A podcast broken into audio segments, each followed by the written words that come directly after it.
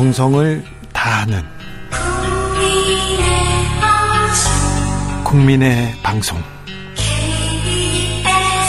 KBS 주진우 라이브. 그냥 그렇다고요.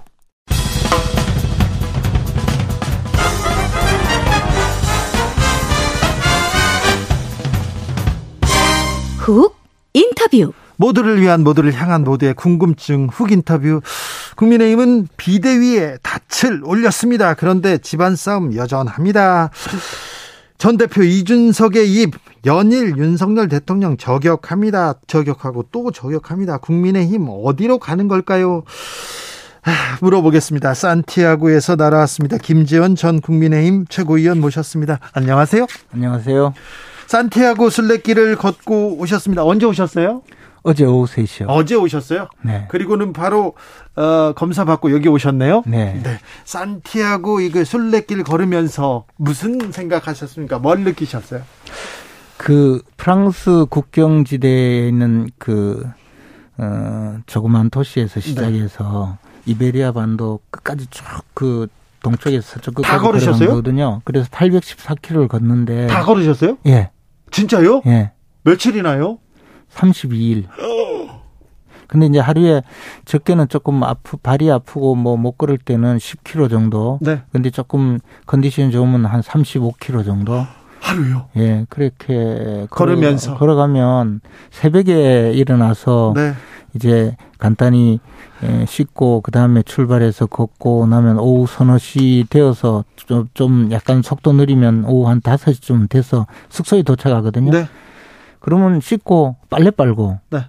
먹고 자고 바로 자고. 예, 그 외에는 할 수 있는 게 없어요. 네. 근데 이제 처음에는 오만 생각이 다 나요. 뭐 오만 생각이 다 나고 슬프고 속상하고 울고 싶고 뭐 그러다가 점점 점점 이제 생각이 정리가 되어요. 그래 내려놓게 됩니까? 단순해지고 네. 중요한 일만 생각하고 어 그렇게 가다가 보면 스스로 어 내가 그동안 뭘 잘못했고 또 내가 무엇을 굳이 필요 없는 불필요한 일에 많이 인생을 소모했구나. 이제는 중요한 일만 하자. 네.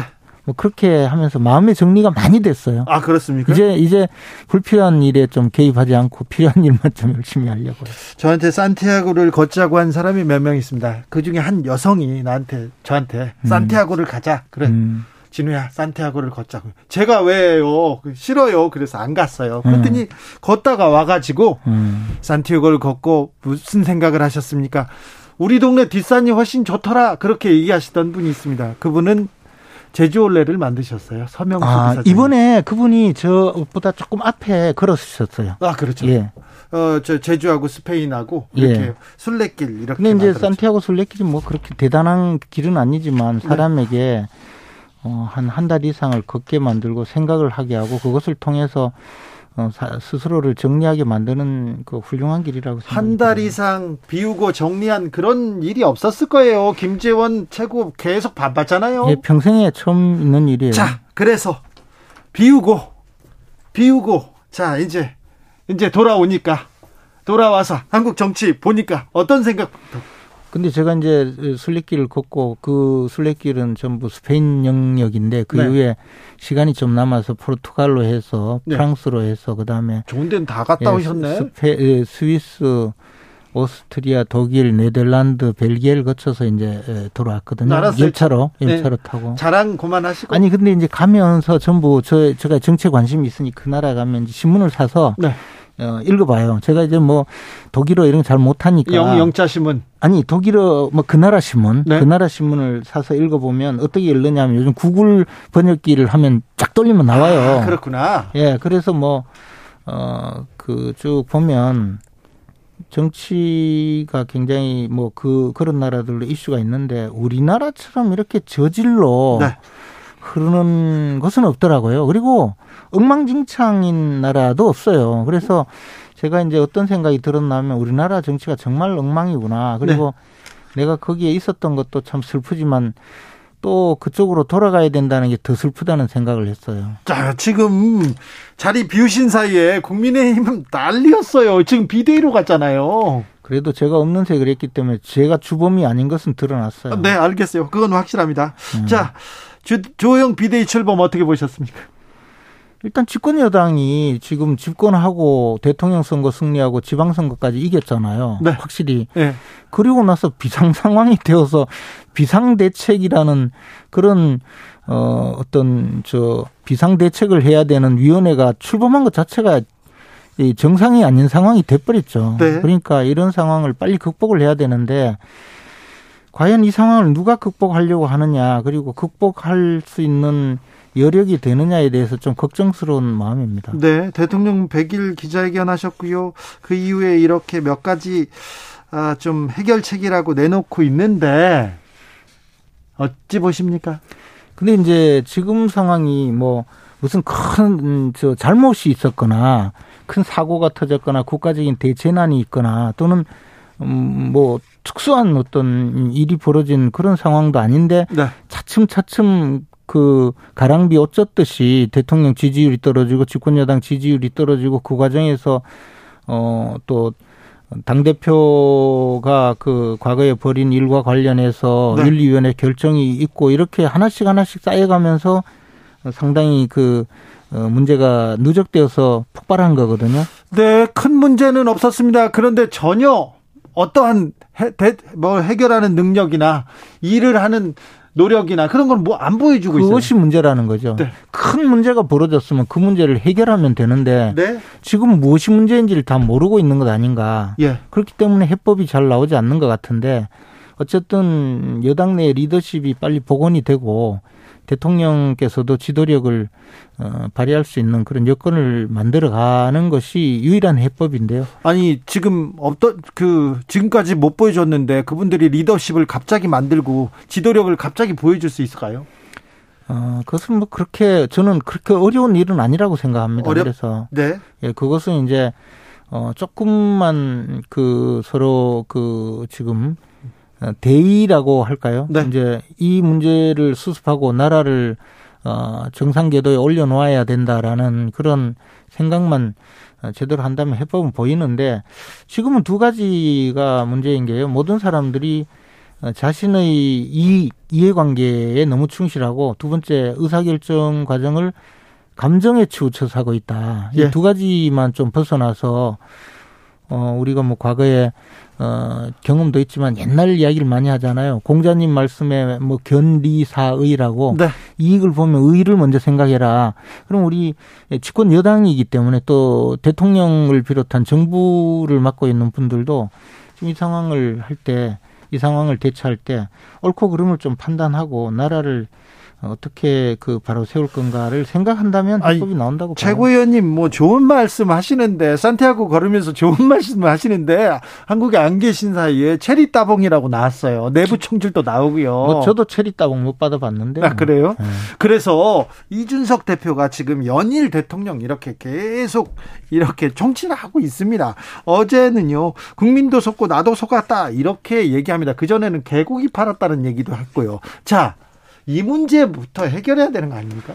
이준석 대표는 뭐 여러 가지 그동안 제가 옆에서 굉장히 많이 봐왔잖아요. 대표 시절에 최고위원으로 같이 네. 계속 회의를 하셨죠? 그리고 뭐 어, 여러 가지 많이 경험을 했는데 어, 이준석 대표 이야기 저도 어제 뭐 나도 속고 국민도 속았다 해서 이거 무슨 소린가 했더니 그 내용이 대선 때 내가 조금 뭐 네. 그런 일이 표현을 그런 일이라고 하더라고요. 그런 일이 좀 있었다고 하더라도 윤석열 대통령이 통 큰 사람으로 봤다. 네. 근데 통 큰 사람으로 봤는데 알고 보니까 뭐 나를 감정적으로 대해서 이렇게 뭐 그 저 윤리위 또는 뭐 대표직에서도 물러나게 하는 걸 보니까 통 큰 사람이 아니었다. 그래서 내가 속았다. 나도 속고 국민도 속았다. 그리고 뭐 또 더 나가서 모델하우스에 무슨 뭐 금으로 된 뭐 수도꼭지인 줄 알았는데 뭐 녹슨 수도꼭지를 시공했다. 뭐 이런 이야기인데 결국은 뭐냐면 통 큰 사람인 줄 알았는데 통 큰 사람이 아니다 이 말이잖아요. 네.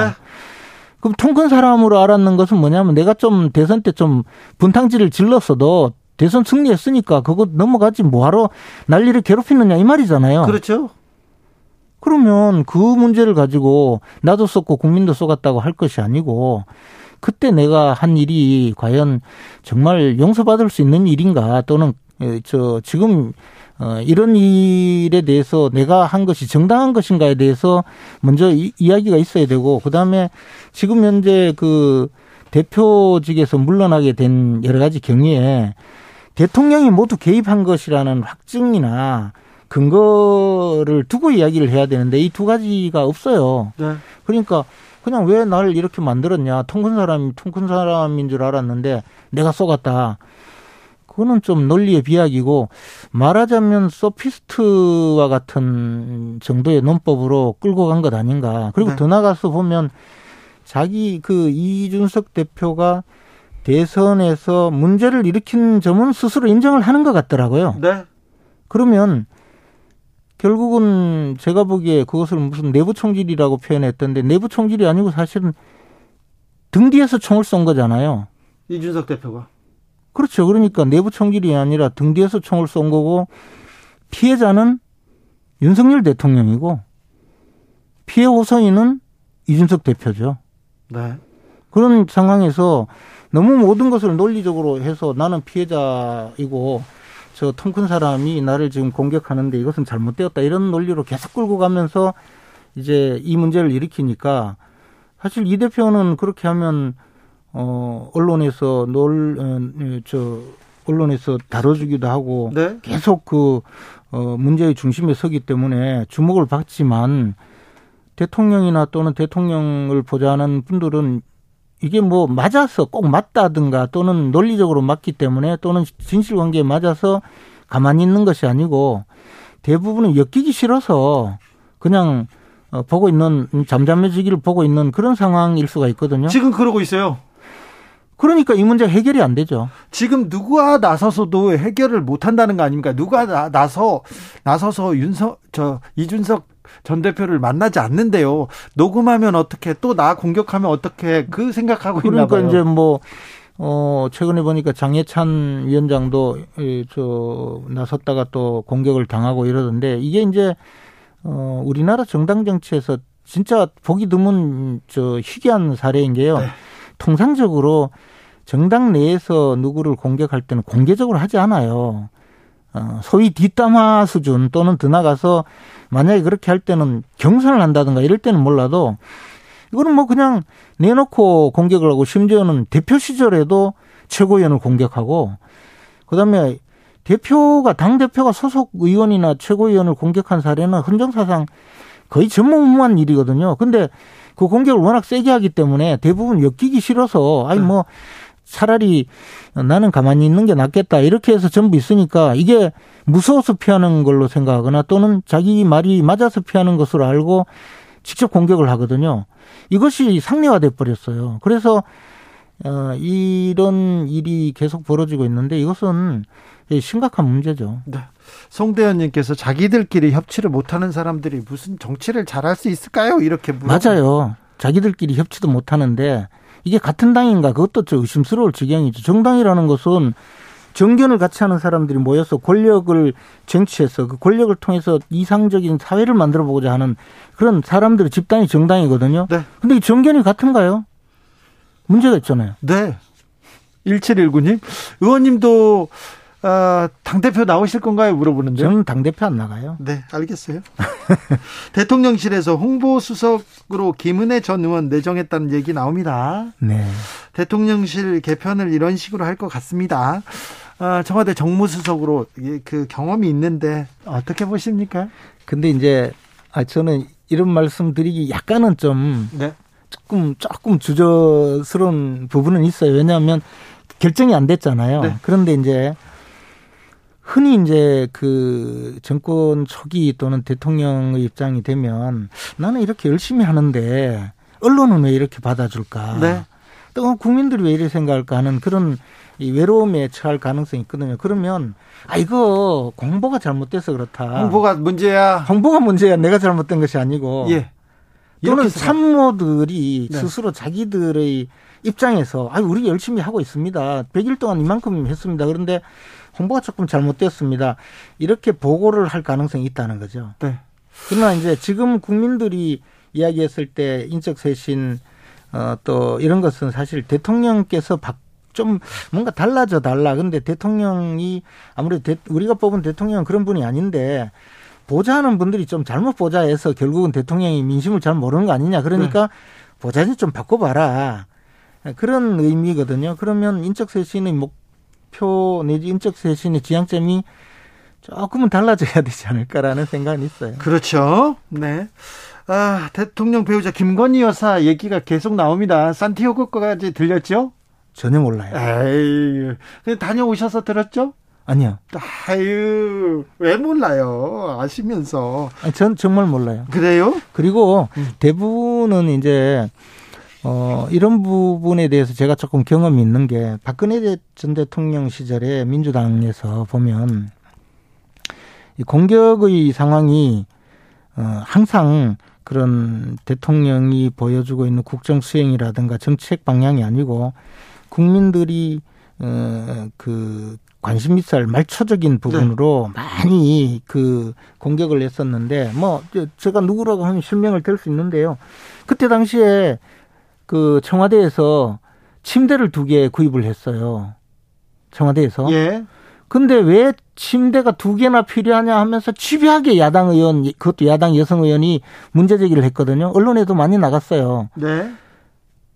그러면서 그것을 묘한 저 독신인 박근혜 전 대통령이 침대를 두 개나 사서 관제에 하나 놓고 하나는 어디 갖다 놨다 하면서 묘 야릇한 그, 어, 저 관음증적인 그, 저 관심을 불러일으키게 공격도 하고 또 그때 윤전추라고 그분이 네. 저 그 관제에서 대통령을 수행하게 되었는데 무슨 저 행정고시 출신도 20년이 지나야 3급이 되는데 어떻게 그냥 3급 공무원이 됐느냐 하면서 그렇게 공격을 했거든요. 젊은 사람 어, 하면서 뭐 대통령 운동 도와주는 게 3급이냐 하고 이런 식으로 공격을 하고요.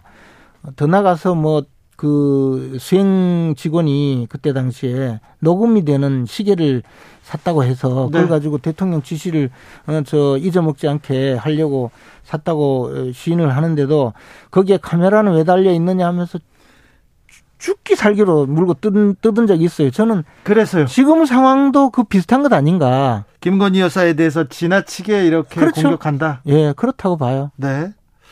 아, 몇 가지 문제는 그러니까 의혹이 있으면 좀 대통령실에서 해소하고 넘어가면 가는 것이 아, 대통령과 기, 김건희 여사한테 도움이 될 거 아닙니까? 근데 이제 그때도 어떻게 되냐면 그 문제를 해결, 저도 청와대에 요구를 했죠. 이거는 뭐 설명을 좀 하자. 설명하고 왜냐, 넘어가자. 왜냐하면 제가 이제 운영위에서 운영이 간사니까 그에 대해서 국회 저 그 설명을 해야 되는 입장이 네네. 됐으니까요. 그랬더니 이것만 이야기하면 다 끝난다면 그거 아무 문제가 없다. 근데 그러면 그와 관련된 또 다른 의혹 제기를 하면서 더 커진다는 거예요. 그러니까 자, 잠시만요. 수세적으로 되더라고요. 아, 수세적으로 할 수밖에 없다. 그런데 김건희 여사는 논문 표절 문제 그리고 관저 공사 논란 그리고 여사님 추천으로 그거 유튜버들이 취임식에 왔다 이런 논란이 자, 계속 자, 그 대통령 취임식에는요. 사실 수만 명을 부르기 때문에 네. 뭐 김건희 여사가 직접 뭐 누구를 불렀는지 안 불렀는지 저는 그거 모르고 저도 초청장은 왔는데 저는 가지도 못했거든요.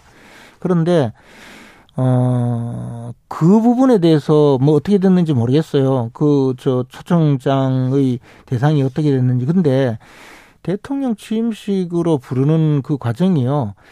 어, 대통령이나 그 가족이 누구를 직접 찍어서 하는 것이 아니라 많은 사람을 넣으면서 분류를 그렇게 해서 넣었을 수도 있고 그것이 그렇게 중요한 거냐의 문제는 두 번째 문제이고요. 그 다음에 저는 논문 표절, 논문 표절 이야기 자꾸 하던데 대선 당시에 이미 국민대학에 조회, 조회를 해봤었거든요. 근데 국민대학에서는 그때도 이거 어, 논문 표절의 기준에 해당하지 않지만 면밀하게 검토하겠다. 이건 더 어, 확실하게 검토를 해야 된다라고 이야기했었거든요. 네. 근데 지금 국민대학에서 논문 표절 아니라고 판정을 하니까 또 그걸 공격하고 있잖아요. 네. 그렇잖아요. 네. 그러니까 교수와 당사자들이 또 문제 제기하기 시작했어요. 아니 그래서 교수와 당사자들 중에 그 그분들이 뭐 어떤 입장인지 모르겠지만 그러면 대학에 있는 그, 이, 이 윤리위원회, 윤리심사위원회는 왜 두느냐는 거죠. 알겠어요. 자, 지금 대통령과 그리고 김건희 여사를 지금 방어하는, 방어하는 좀, 어, 네, 정치인이 하나, 아, 하나 뭐, 맞습니다. 이거 뭐 방어해도 뭐, 그, 윤핵관 호소인이라고 욕은 안 듣겠죠. 저는 아, 네. 윤핵관도 아니고 윤핵관 호소인도 아니에요. 호소할 생각도 없어요. 알겠어요. 윤핵관 그- 되고 싶지도 않아요. 알았어요. 근데 김건희 여사가 대통령 취임실에 추천한 사람들이 가세연 그리고 저 양산 사제에서 욕설 시위하는 유튜버 그런 사람 불렀대잖아요. 뭐 몰라요 나는. 그래요? 뭐 저, 저를 초청하지는 않아서. 알았어요. 여사님 추천하죠. 저는 저 저 저 전직 국회의원으로. 알겠습니다. 그러니까 저는 대통령실에서 이런 부분은 조금 부속실을 설치한다던가 어떤 전담 저는 직원들이 좀- 제2 부속실을 설치하는 게 필요하다고 봐요. 음, 네 그리고 네. 그것이 공약 위반도 아니라고 생각하고 네. 공약 위반 그거 아니라도 할 거 많은데 뭐. 알겠습니다. 멀리서 보니까 멀리서 보니까 아 김건희 여사 문제는 좀 김건희 여사 문제에 대해서는 그렇게 저는 정리합니다. 과도하게 비난받는다고 봐요. 그렇습니까? 네, 과도하다. 네, 오사공- 엄청나게 과도하다. 오사공원님 김건희 여사 일을 그냥 넘어가자고요. 그러기엔 활동의 범위가 크고 범위가 그 법과 공정에 부합하지 않습니다. 그런데 과도하다 이렇게 보시는 거고요. 어, 사실관계부터 밝혀져야 되는데 사실관계를 제대로 확인하지도 않고 공격부터 한다고 봐요. 알겠습니다. 자 멀리서 보니까 산티아고에서 보니까 민주당은 어떻 던가요? 그나마 민주당이 네, 저 모양이니까 네. 그래도 국민의힘이 아직까지 살아있는 것 아닌가 생각을 합니다. 어, 그래요? 민주당이 저? 민주당이요, 어, 맨날 그 민주당이 집권할 때 야당복 있다고 주장했잖아요. 그렇죠, 그랬죠. 예, 근데 그 야당복, 야당복 하다가 정권 놓쳤거든요. 네, 어, 국민의힘도 민주당이 지리멸렬하다고 좋아할 일이 아니고 또 저는 이재명 의원이 당 대표가 되면 뭐 국민의힘에 좋은 일이 있을 거라고 주장하는데 저는 그렇지 않다고 봐요. 저는 이재명 의원이 굉장히 강한 리더십을 발휘하고 네, 대선 2라운드를 펼치면 더 힘들어질 거기 때문에 네. 그 전에 국민의힘이 빨리 정비를 하지 않으면 굉장히 힘든 상대를 만나, 만나게 될 거다 그렇게 네. 봅니다. 그러니까요. 민주당도 국민의힘도 이렇게 정비를 한 다음에 국민을 상대로 그렇습니다. 공약 경쟁, 정책 경쟁, 경쟁하고 누가 더 미래를 책임질 수 있느냐 그런 능력을 보여줘야 될거 그렇죠. 아니에요. 근데 뭐 지금 뭐 눈앞에 있는 그 떡고물 얻어먹으려고 좀 달려들어서 이렇게 싸우니 이게 뭐 되겠습니까? 일단은 책임은 대통령한테, 일단 책임은 정부 여당한테 있잖아요. 그렇죠. 그렇죠. 네. 정부 여당이 대통령이 좀 능력을 보여주지 못하고 있어요. 이제 앞으로 차근차근 해나가야죠. 네. 다시 돌아오니까 또 어떤 생각이 듭니까? 그래도 우리나라 제일 좋은 나라예요. 그래요? 예. 안 걸어서요? 아니요. 저 우리나라가 굉장히 시스템이 안정되어 있고 모든 음, 행정 서비스가 어, 빠르고 특히 의료 문제 이런 네. 것은 정말 좋은 나라라고 생각을 했고요. 단 하나 우리가 마스크 끼고 다니는 거 이거에 대해서 이제 좀 한번 좀 돌이켜 보고 코로나 19를 과연 이렇게 방역을 해야 되는가에 대해서는 유럽의 여러 나라를 보면서 전 느낀 바가 많아요. 우리가 너무 쓸데없는 저 대응을 하고 있다고 많이 느끼고 있어요. 지금요? 그래요? 예. 지금 코로나가 전 세계에서 한국이 제일 많이 나오고 있습니다. 근데 저는 이제 그것이 어 이런저런 사유로 해서 검사를 많이 해서 많이 나오는 것도 사실이 아닐까라는 느낌을 갖고 있어요. 왜냐하면 제가 프랑스에 도착해서 스페인, 포르투갈 뭐 여러 나라 다니면서 어느 누가 저한테 마스크 쓴 쓰라고 이야기한 사람도 없고 코로나 저 백신 맞았느냐 물어본 사람도 없고 또 이제 아예 안 물어봅니까? 검사한 것도 없어요. 그리고 국경을 넘어가는데 뭐 증명서 보자는 것도 없고 한국으로 들어올 때 검사를 또 했어요. 예. 프랑스에서. 한국을 들어올 때만 하죠. 예, 그러니까 우리나라에서는 검사를 많이 하고 있고 어 프랑스나 스페인 같은 데서 마스크를 끼고 다니면 아 저 사람 병자구나 그렇게 보지 정상적인 사람 마스크 잘 안 끼요. 아직 그래도 우리나라가 마스크를 벗는 데까지 시간이 걸릴 그래서. 이것이 저 마스 우리 코로나19 초기 단계에 코로나를 너무 역병처럼 막 그 국민들에게 불안감을 조성한 여파가 아닌가 생각을 해요. 그래도 그때 그때 감염률을 떨어뜨려 놔서 그때 그래서 그러나 그 이후에 결국엔 전 세계적으로 제일 많이 많이 나죠. 근데 그래서 사망률을 줄였잖아요. 그 사망률이 줄었다고 하는 것조차도 과연 그것이 맞는 것인지 저는 의문이에요. 그래서 저는 오히려 네. 저는 아니 제가 저 전문가가 아니기 때문에 함부로 이야기하는 것은 정말 잘못인데 결국에는 이것은 전문가들이 좀 한번 봤으면 좋겠어요. 다시 한번 생각해 봐야 될까요? 네. 알겠습니다. 이제 아, 산티아고 갔다가 한국 왔습니다. 그래서 거친 또 정치판으로 들어오셨습니다. 이제서야 이제서야 뭐 어, 대통령과 그리고 김건희 여사를 방어하는 사람이 하나 왔다 이런 얘기도 있어요? 아, 저는 윤핵관이 아니에요. 아니에요? 윤핵관 호소인도 아니고 호소인도 희망자도 아니고 알겠습니다. 되고 싶지도 않고. 그래요? 네, 알겠습니다. 네, 그러면은 음, 아무튼 이준석 전 대표 문제는 그리고 윤핵관 문제는 그리고 국민의힘 문제는 계속해서 물어볼 수 있겠네요. 네, 고맙습니다. 또 모시겠습니다. 김재원 전 국민의힘 최고위원이었습니다. 고맙습니다. 시, 차 적응 잘 하시고요. 네. 네, 김치찌개 잘 드세요.